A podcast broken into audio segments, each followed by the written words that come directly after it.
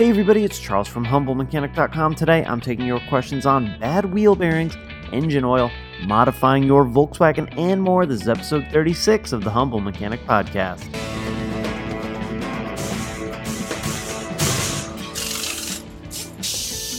You guys are going to start seeing much more of these Q&A type shows because I really want to make sure that I'm including the audience in the show and making sure that if you guys have things that you want to know about, I'm bringing that in, in addition to some of the things that I want to know about.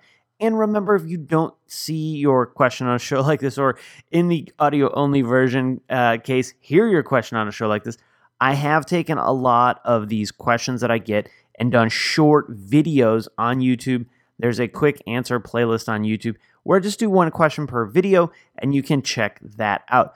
I'm going to find a way to get those in audio format only for you guys as well. But as of right now, those are living on YouTube only as standalone videos. If you want to check that out, at the bottom of every blog post, there are links to where you can follow me on all social media platforms, as well as check out the YouTube videos or simply search on YouTube Humble Mechanic, and you're gonna find me and my videos over there. Before we get into your questions, I want to let you guys know if you like the work that I do, want to support the show, enjoy the audio show only, enjoy the video series, as well as all the other things that I do to try and help you guys out with all of your car needs, check out the crew membership program.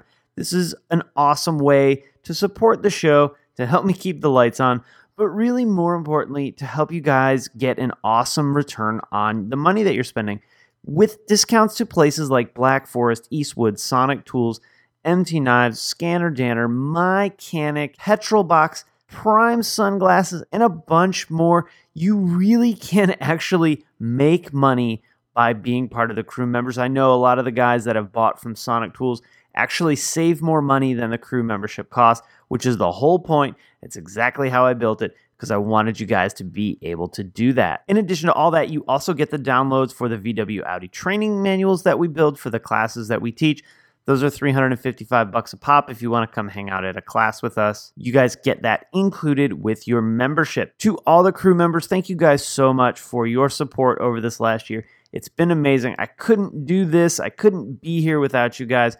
So thank you, thank you, thank you. If joining the crew member is not your flavor, got a Patreon you can check out, some cool stuff going on over there, or the simple, free, easy way to help support the show is to click that Amazon link, check out the recommended tools that I have down at the bottom of every blog post, and buy what you were going to buy on Amazon, and I get a little credit for it. It costs you nothing extra. This does not cost you guys anything extra except like one or two mouse clicks, maybe, and it should work on mobile as well. So I do appreciate you guys hitting that link and using that for me. Again, free way to help support the show and keep it going for you guys. All right, with that taken care of, let's jump into some of your questions. The way to get a question on a show like this is to shoot me an email to charles at humblemechanic.com and put question for Charles in the subject line. That way I know exactly what the email is for. So let's not waste a bunch of time and get right into your questions.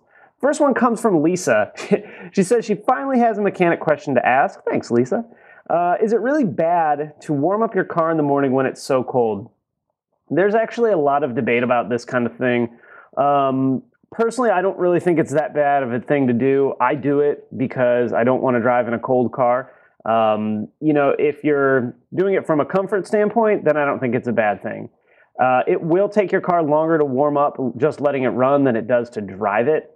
Uh, another thing that I'll do while I'm on my street, as long as I can see, I'll put the transmission in first gear. It's an automatic, and just driving first gear relatively slow. I'm in a neighborhood anyway, and uh, that'll bring the RPM up higher. That'll get all the fluids flowing faster and and warm the car up a little bit faster. So I don't think it's a bad thing. I know there's a lot of people that say you ruin your car when you do that. Um, you know, if it's negative 40 degrees and you leave it running for an hour just at idle, that may be a problem. But uh, for you, Lisa, I don't think it's that big of a deal.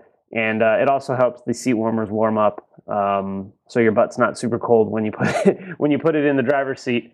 So uh, you know, I don't think it's that big of a deal. I really don't. And she also has a side question of why doesn't VW have the little a little flame icon like the snowflake when the temperature gets over 100? That's an awesome idea.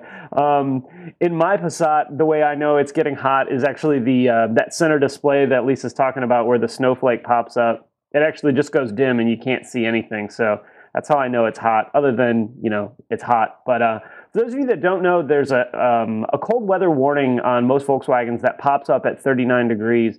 And that's the temperature where bridges and overpasses can actually form ice. It's a way for your car to let you know that you know you need to be a little bit extra careful uh, while you're driving. So good questions, Lisa. Thank you. All right, this one comes from Jeff. He says, "Curious since I'm a VW tech and love VW cars." What are my thoughts on VW performance upgrades? VW racing parts uh, can be had through some vendors, and VW tuners like APR are pretty well respected. What are my thoughts on APR tunes and upgrades on the 2.0 turbo in his GTI? I think he has a 2010 or 2011 GTI. Um, that engine tuned is awesome, and it's way more fun to drive than it is stock. So I'm a big fan of ECM tunes on those 2.0 liters. Um, you know, I, everybody probably has their favorite tuning company. I know APR makes some great stuff. There's a bunch of other ones out there. Uh, do your research on it. Make sure that you're getting um, exactly what you want eh, out of the tune. Uh, he also says um, he realizes that VW frown upon it, but purely from a gearhead standpoint, how much uh, does a tune affect reliability? And he's asking specifically about the stage one tune. I don't think the stage one tune is a big deal as far as re- reliability goes. Um, you know, if you're getting up in the two, two, three, three plus tunes, that's when you start to really see drivability perhaps suffer, not always, um, or reliability. But if you're just doing a stage one tune, Jeff, I say go for it, man. It's awesome. As far as Volkswagen frowning upon it, it's really case by case. So if a car comes in that is clearly modified, you know, suspension slammed on the ground, big wheels, it has APR stickers all over the side of the car, and it comes in for a check engine light, immediately I'm going to think the vehicle's been tuned. Um, obviously, it's modified. So if it's, let's say, an evap leak and the gas cap's loose, no big deal. Or the gas cap's bad, no big deal. That shouldn't be a problem getting it covered under warranty if let's say it's got misfires and you know overboost faults, that's sort of when you get into the uh, the world of the tune has affected the warranty. Or if it's you know your driver's door latch is bad and your ECM's tuned, they're two completely unrelated things. So I don't care. A lot of times, Jeff, it depends on what dealership you're taking it to and how you approach it. So if I have a drivability concern and I'm concerned about the tune, you know, maybe it's cutting out at 2000 RPM, um, the best bet is just to be honest with them because I'm going to tell you that I'll be a lot more likely to go to bat for you and help you out if you're honest with me than if you lie to me and tell me it's not tuned and I can clearly tell that the vehicle's been modified and, and tuned. So, um, you know, my best advice for that is just be honest with them. Hopefully, you have a good relationship with the service station uh, if your car's still under warranty, definitely have a good relationship with the dealer or at least one tech in the dealership. Um, that's something I've always recommended. You know, get a guy in the dealership or a girl in the dealership that you can rely on, and have them be your go, uh, you know your go-to guy. So, um, good question, Jeff. Thanks for that. All right, next up. Um, this is from. Oh, I deleted the name. Sorry, man.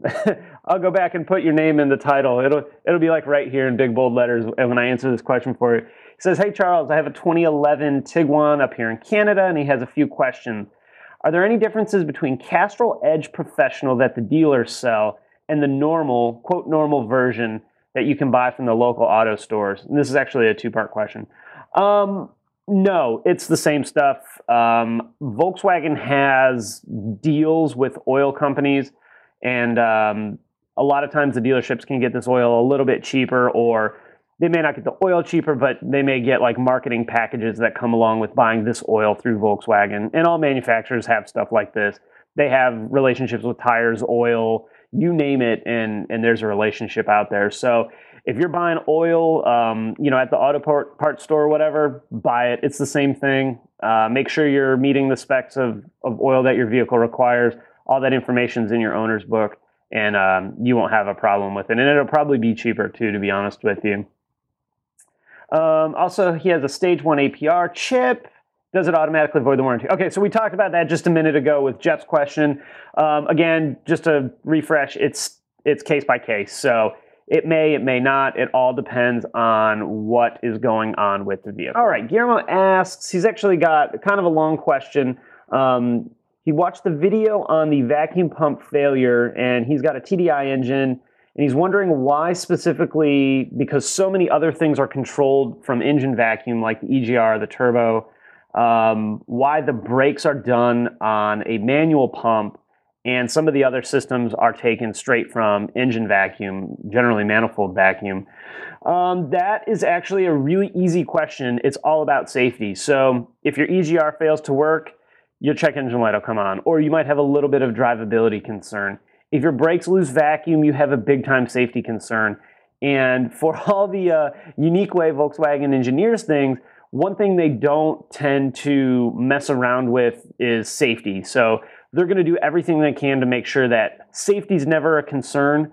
Um, you know, check engine light may come on if you lose that vacuum or the vacuum hose breaks or whatever, but they're going to do whatever they can do to prevent any kind of safety concern, um, especially when it comes to losing vehicle braking that's uh, that's a big time big time one. I think we we seen that years and years ago. So uh, uh, with Toyota and all the the drama that may or may not have really been there. I don't know. I wasn't involved with it. I'm just glad it wasn't a Volkswagen problem. But good question. Again, all about safety. Owen asks, would a 40-year ban on motorcycle or excuse me, motor racing save our planet? What do I think? Um, I don't think it would save our planet. I do think there's a lot of waste uh, that goes into motorsports as far as fuel and you know on and on and on. But um, it's not gonna change the temperature of anybody's pool or, or anything like that, as as they say.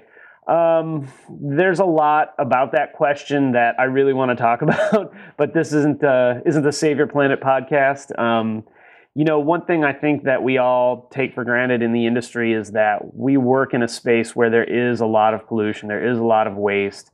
Um, and some guys are very conscious of it. I like to consider myself very conscious of it. Some people don't care. Uh, I can tell you a lot of the automotive industry does take good care to not pollute local environments. Um, you know, we can only do so much with like disposal of oil, disposal of coolant. We have companies that handle that for us. Um, but as far as saving the planet, man, I don't think so. I think if we stop cutting down the forest and uh, maybe look at what, what big agriculture is doing to to the United States and the breadbasket area, um, we might have better luck than uh, a 40 year ban. Plus, we also got to think about what a 40 year ban would do to everyone in that industry, not only you know the people that work for the Circuit of the Americas. Um, what would that do to the economy of Indianapolis and Daytona? Uh, not only that, the, I have a friend that manufactures parts for race cars. He would be out of business. So uh, I don't think that would do anybody any good. But interesting question, and I, I actually like where your head was that at on it. Um, I just really don't think it would do do what we would what we would want it to do to make it worth the cost of uh, basically basically shutting down an entire industry. All right, Andrew asks, as a professional mechanic, what is the worst fix? Quote uh, you've ever seen. I personally had to deal with uh, duct tape shift bushings on a car I had purchased. Um, you know, Andrew, that's one of those questions that I wish the day I started in the industry, I would have started writing all that down because I know there's like a million and a half things that I've seen that were absolutely ridiculous fixes for uh, for vehicles. But the one that stands out in my mind was an oil change that someone had done at Walmart, and um, they brought it to us because it was leaking oil and uh, the customer or whoever i assume it was probably not the customer it was probably the people at walmart actually duct taped around the oil filter to make it stop leaking. And since customer brought it in leaking obviously that didn't work. Um, i've also seen a customer take and actually posted this on shop shots if i can find the picture i'll post it for you guys where they took uh, two pillows and bungee corded them around the seat the seat back um, because the seat slide was stuck. And uh, you know stuff like that it's it's not terribly common but when it comes in it's it's funny and i try and take pictures of it like i said i wish i would have started that uh, day one of my career so if you guys are young technicians start writing that stuff down because you're going to have a journal like this of hilarious things to tell people um, I'll think about that one, Andrew. And if I can, if I can come up with any more, uh, maybe I'll just do a whole show about it. Um, I'll just have to kind of dig through the history of what uh, what I've done over the years and, and try and remember. But great question, man. Thanks for that. All right, next one up. Hey, Charles, avid reader of your website posts. Appreciate uh, the advice and honest opinions. Thank you. This comes from Tom. He recently purchased an 05 Audi S4 and it appears to have a bad rear wheel bearing. Um, so basically, he wants to know how do I determine what wheel bearing it is.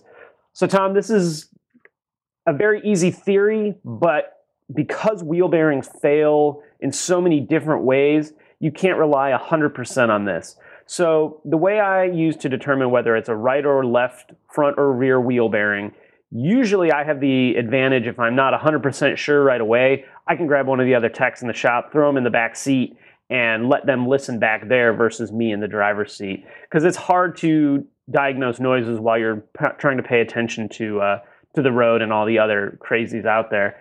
Um, so first determine front, back, you know, what, what corner or what end of the car it's coming from. To do right or left can be really easy. If you're driving straight and you turn the wheel left, that's going to load the right side of the car. The car is going to lean this way. If the noise gets louder, it's usually because that side has more pressure on it. So now there's more pressure applied to that wheel bearing. So if I'm turning left and my noise gets louder, it's probably the right wheel bearing. And it's just the opposite. If I'm turning right, loading up the left side of the car, and now it gets louder, it's probably the left wheel bearing. That's not always 100% of the time. Um, it's a good rule of thumb, though. You can also sort of rock the car back and forth while you're driving and um, and sort of see how the noise changes as the load of the suspension changes. You can also listen to the car up in the air if you have access to that with um, what you know. What are those things called? Stethoscope. you can listen to those things uh, with the car up in the air with a stethoscope, and that'll um, usually a wheel bearing will make a, a really crunchy noise. If you're not sure, listen to both sides, and you know usually the one that's louder is is the one that's the problem. And on an S4, since I think they're all Quattro, uh, make sure you don't have any noise coming from the diff or maybe the um, the carrier bearing. I'm not sure if that's an issue on the Audis or not. I know it was on the Touareg, but when a carrier bearing goes bad on a Touareg, you know because it sounds like someone's beating the underneath of the car with a hammer. Um, good question though, Tom. Thanks for that. That I've had some wheel bearings do some weird things. Um, some where they were perfectly quiet until 30 miles per hour. Then it sounded like a helicopter coming from the back and at 40 miles an hour, it was completely silent again. So, um, really spend the time diagnosing that wheel bearing because some are really easy and some are really tricky. All right, next up, this is about engine oil. Says, simple question on the surface, but can open a whole can of worms. Jack asks, what kind of oil do I use in my Passat and why? Okay, Jack, this is a really easy question. I use Pennzoil Platinum with Pure Plus technology. Uh, and I use that because that's what the shop has. Um, if I didn't use what the shop had, I'd probably go with Mobil One. Um, there's no real reason. I don't think one's better than the other. It's more just an affinity for Mobil One that I had years ago. Um, that's kind of went away, and uh, you know now I'm, I'm actually a big fan of the Pennzoil oil. I've seen a lot. I was able to go down to Houston and check out that, and um, that has definitely swayed my opinion. But I use what I got available at the shop, and um, right now that's Pennzoil. And uh, pretty much, man, when you're dealing in synthetic oils and um, you know the higher line stuff, it's all really good. Just make sure you're getting what your car requires. Uh, it gets really important with diesels and Volkswagen diesel engines. They need to be either you know 50501 or 50700, depending on what generation. So make sure you're putting the right oil in. If it needs synthetic, use synthetic. If it needs 540, use 540. If it needs 530, use 530. What your car calls for is what you want to use in it. So that's really important. And again, I use Pennzoil Platinum, and uh, it's it's actually done really well. I think it's a little bit better than the Castrol oil that I was using previous. Um, I do seem to burn a little bit less oil with the Pennzoil than I did with Castrol. So um, but the, the real reason is, is that's what I got available. Good question, Jack. Thanks for that. All right, next up. Hey, Charles, hope you're having a great day. Thank you. I am having a great day. Uh, Want to know my thoughts on the Golf R versus the WRX? Okay, If we're talking about just the WRX, um, Golf R, hands down, no problem. Uh, if we're talking about the STI, and I hope I got my Subaru uh, models right, um, it's a toss up, man. Um, I I'm a Golf R fan. Um, I mean, uh, I'm pretty much a walking Volkswagen billboard most days. Um, so of course, you know, my bias is going to definitely lean heavy on the Golf R. From talking to other people, and actually, I was having a conversation with a fellow yesterday that um, came into the dealership. He's friends with one of the sales managers, and he's a he's a WRX STI guy. That's his that's his jam.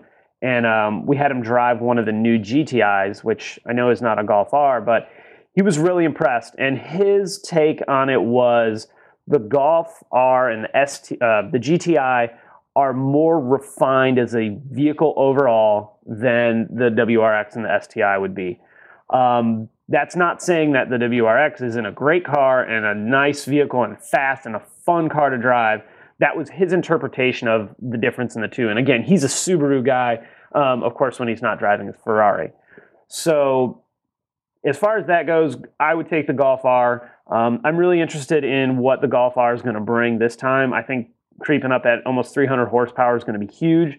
I like to see such a big split in horsepower from the GTI to the Golf R. I mean, we're talking what almost 100 horsepower. Not to mention you're you're getting into all-wheel drive. So I think the Golf R, um, the 2015 Golf R, is going to really, really, really be awesome, and I'm looking forward to, to taking one out and driving it and checking it out. So um, good question, but you know the truth of the matter is on that one, man, it comes down to whatever you like. If you like the STI, that's the one for you. WRX, that's the one for you. If you're a Volkswagen person, you know the the Golf R is going to be the uh, is going to be the one that you go with.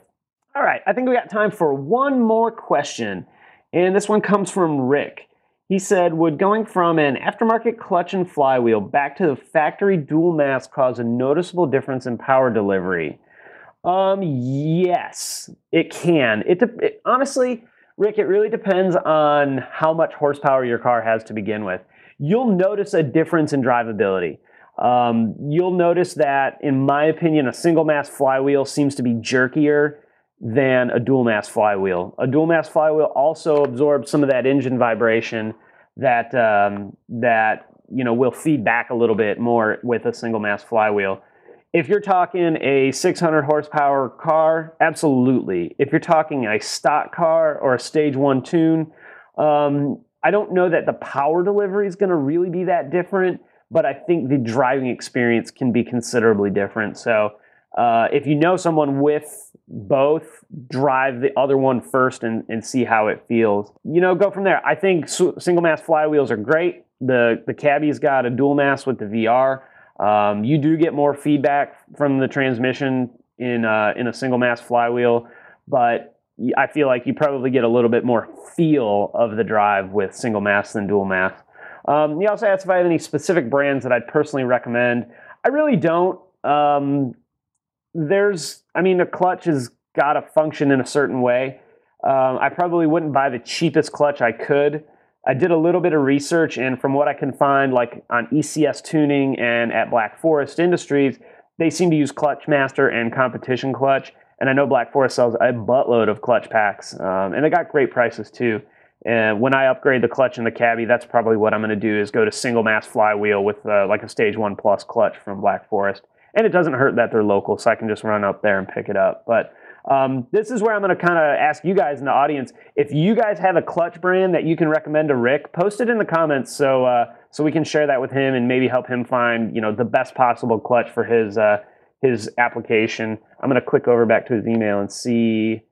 And he's got a 2010 GTI with a stage one tune. So um, if you guys have a clutch recommendation for him on that, please post that in the comments. And it's funny because for the most part, I stand firm on the way I felt about a lot of these things when I filmed this video about three years ago. The warming up your car one, I think I've kind of backed off on, and I actually do warm up the car a little bit less than I had before. That thing where I talked about putting it in first gear and driving it out of the neighborhood, I do that more often than simply starting it up and letting it idle in my driveway. And modern cars, you know, 17 model year, 18 model year, the newest Tiguan especially, it's crazy how fast these cars do get up the temperature when you drive them versus when you just let them idle. So, good stuff as always. If you guys have questions or comments about today's episode, shoot over to the blog at humblemechanic.com, search episode 36, or click the link in iTunes. It'll take you right there. And drop a comment. Let me know what's going on, how you're feeling, what your day's like, what car you're working on, whatever you want to talk about, as long as it's automotive related and like a PG 13 uh, type rating. Let's chat about it. Also, if you guys are digging the audio only version of the show, do me a favor swing over to your favorite podcasting platform and drop it a review. On iTunes, if you think it's worth five, awesome. If you think it's worth less, that's cool too. I appreciate you taking the time to mash that mouse a couple extra times that you don't really have to and leave a review for me. Super appreciate it. It really does help, makes me feel good, and it lets me know what you guys think of the show. All right, with that, guys, thank you so much for listening. Have an awesome Thanksgiving. Hope you have a nice long weekend. If you're a retail worker, I get it. This is the rough weekend for you. I spent a lot of years doing it myself, so my uh, my heart is with you. Hopefully, it'll be pretty trouble free, and maybe you can score an extra day off. So, guys, thanks so much for listening, and I'll see you next time.